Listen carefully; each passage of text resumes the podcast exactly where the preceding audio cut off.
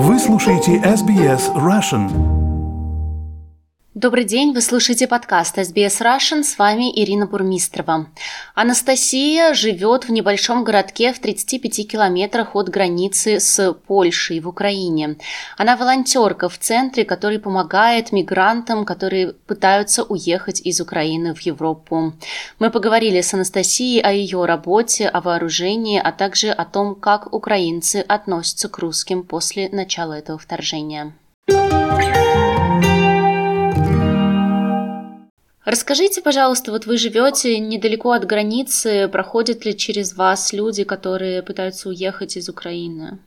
А, да, конечно, этот э, город, в котором я живу, э, находится как раз э, возле трассы э, международной, которая как раз идет к э, украинско-польской границе. И, конечно, у нас сразу же, как только возникла эта потребность принимать беженцев, у нас э, сразу местные активисты организовали такой штаб гуманитарный, как, в принципе, в любом городе, городке, в той части Украины, в которой сейчас не происходят боевые действия. Ну и сразу же было подготовлено несколько мест, где можно размещать этих людей. И да, в основном это люди, которые здесь перебывают одну или две ночи, например, и дальше двигаются к э, границе и там, пытаются выехать в Польшу. Женщины и дети. Ну и мужчины, соответственно, остаются тут.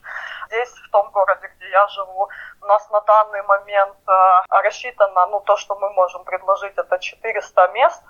То есть, в принципе, 400 людей мы можем разместить но ни разу такого не было, чтобы были эти наши, как сказать, мощности, да, capacities, что Вместимость, да. То есть, да, что у нас э, как бы есть запас, пока что у нас не было такого аж сильного наплыва. То есть э, люди в основном могут тут переночевать, их кормят, э, очень много женщин местных, которые приходят, помогают, готовят, стирают эту всю постель, да, где люди могут отдыхать, там берут домой, стирают это все, причем ну, это вся постель, эти все матрасы, это же люди дают свое, да, предприятия какие-то дают, организации. Люди приносят в большом количестве и продукты питания. У нас такой большой, э, в Доме культуры большой создали волонтерский центр, куда э, все желающие организации, люди могут приносить и продукты питания, средства, конечно же, личной гигиены.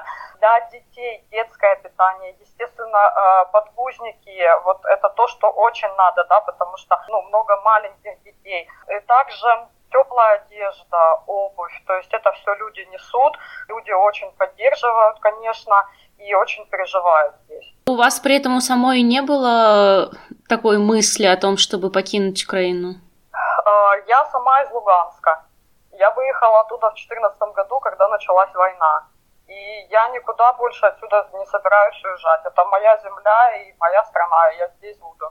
И точно так же я вам должна сказать, здесь настроены и местные люди вот именно в этом городе. То есть, э, ну, я вот общаюсь, вчера э, к нам приезжали французские журналисты, я их тут сопровождала, все там мы показывали, эти все наши э, штабы, гуманитарный штаб, вот этот волонтерский центр, где мы беженцев у нас размещают, самооборону, нашу территориальную оборону.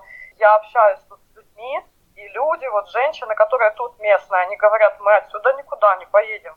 Это наша территория, и мы ее будем защищать. И я вам даже больше скажу, я знаю такие ситуации, что люди, которые выезжают в Польшу, ну, женщины, да, в основном, что они там себя, ну, некоторые психологически плохо чувствуют из-за того, что они не могут никак помогать там оттуда. Ну, сейчас такой момент, что все как-то каким-то образом э, хотят помогать и хотят вот нести свою лепту в эту борьбу. Угу. Вы сказали об органах территориальной обороны. Я сегодня разговаривала с э, человеком из Киева, и он сказал, что у них, например, уже ну, даже нельзя вступить, потому что так много желающих, что ну, уже не выдают оружие да, тем, кто хочет тоже присоединиться. У вас там как обстоят дела с этим? А, смотрите, у нас есть самооборона есть территориальная оборона Самооборона – это общественная организация, э, которая не имеет отношения к вооруженным силам Украины. Это просто местные мужчины, которые кооперируются, да, организуются и патрулируют город э, днем и ночью. Э, то есть у них смена, да, две смены за сутки, и они как бы помогают полиции, да, поддерживать порядок и следить, чтобы было безопасно в городе. Ну, а территориальная оборона – это подразделение э, вооруженных сил Украины, которые, да, э, получают от них э, оружие и обеспечение, и здесь на месте охраняют город, э, блокпосты и объекты важные какой-то стратегической значимости, да.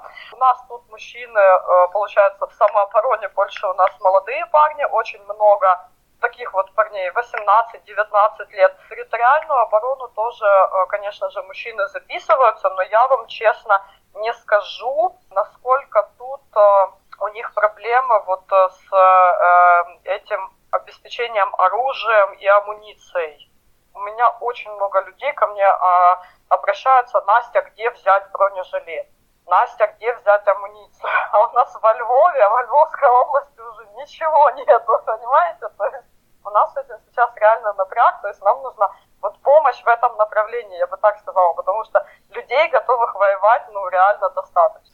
Анастасия, еще вопрос вам задам. Не знаю, захотите отвечать или нет на ваше усмотрение. Записывали мы недавно интервью с участниками акции протестов в Москве и в Петербурге, и очень часто звучала там такая такое опасение, что ну вот э, и весь мир, и особенно жители Украины будут э, ненавидеть теперь всех русских людей и всех их ассоциировать вот с путинским режимом.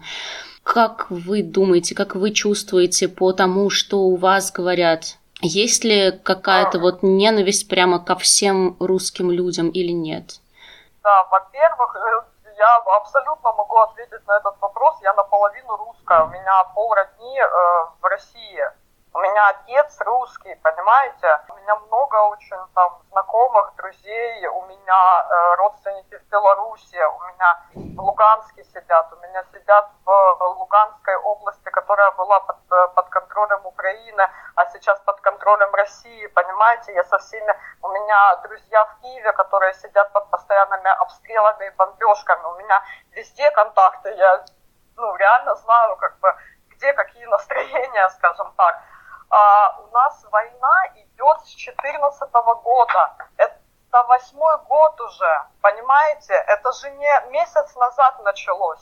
У нас русских уже не любят очень давно, да, это не сейчас началось, к сожалению так. Смотрите, люди везде разные у нас тоже есть такие очень, ну вот я смотрю по комментариям, да, например, как я вот, э, когда первая акция протеста была в Москве, ну а мне, конечно, это все близко, и э, я так считаю, что э, в России есть просто две категории людей. Одна категория, которая смотрит телевизор, и одна, которая не смотрит. И те люди, которые не смотрят телевизор, они выходят на улицы.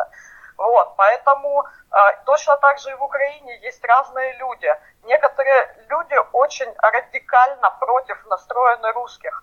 Почему? Потому что у многих людей там погибли их родные.